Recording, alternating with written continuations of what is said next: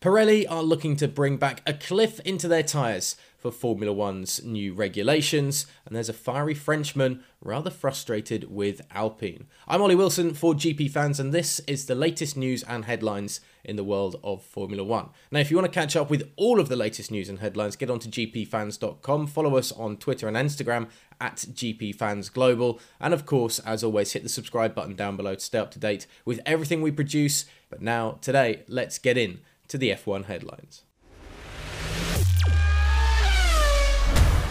Alain Prost has become the latest high profile figure to leave Alpine as the French team continues its behind the scenes shake-up ahead of the new F1 season.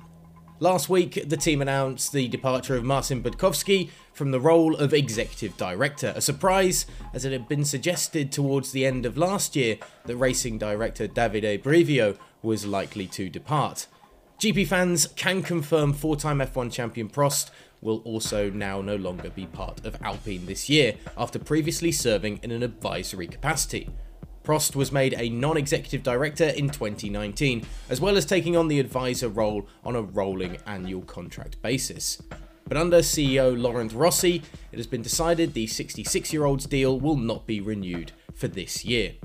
GP Fans understands Rossi is currently finalising details to bring in Otmar Szafnauer in a as yet unspecified position following his release by Aston Martin earlier this year from his roles as team principal and CEO. Prost, however, has been left dismayed by details of his departure breaking ahead of the release of a joint statement. Via a post on Instagram, Prost wrote, I am very disappointed how this news has been announced it was agreed that we would announce together with Alpine F1 team. No respect. Sorry. I have refused the offer made to me in Abu Dhabi for the 2022 season because of a personal relationship, and I was right. To the Enstone and Viry team, I will miss you.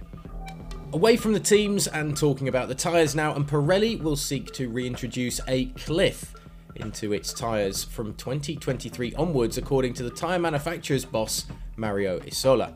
The Italian manufacturer has overseen a lengthy testing period throughout the last year ahead of the introduction of 18 inch tyres for the upcoming season, with the rubber going hand in hand with F1's new for 2022 regulations.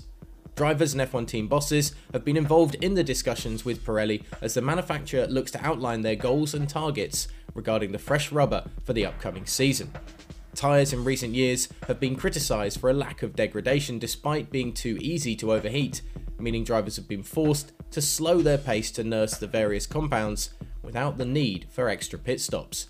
Outlining the priorities for the first year of the new tyres, Pirelli boss Isola told GP fans, if you have more consistency and less overheating, even if the level of degradation is not zero, but is a number that is defined, we know that they, the drivers, can manage the race pace in order to reduce the level of degradation.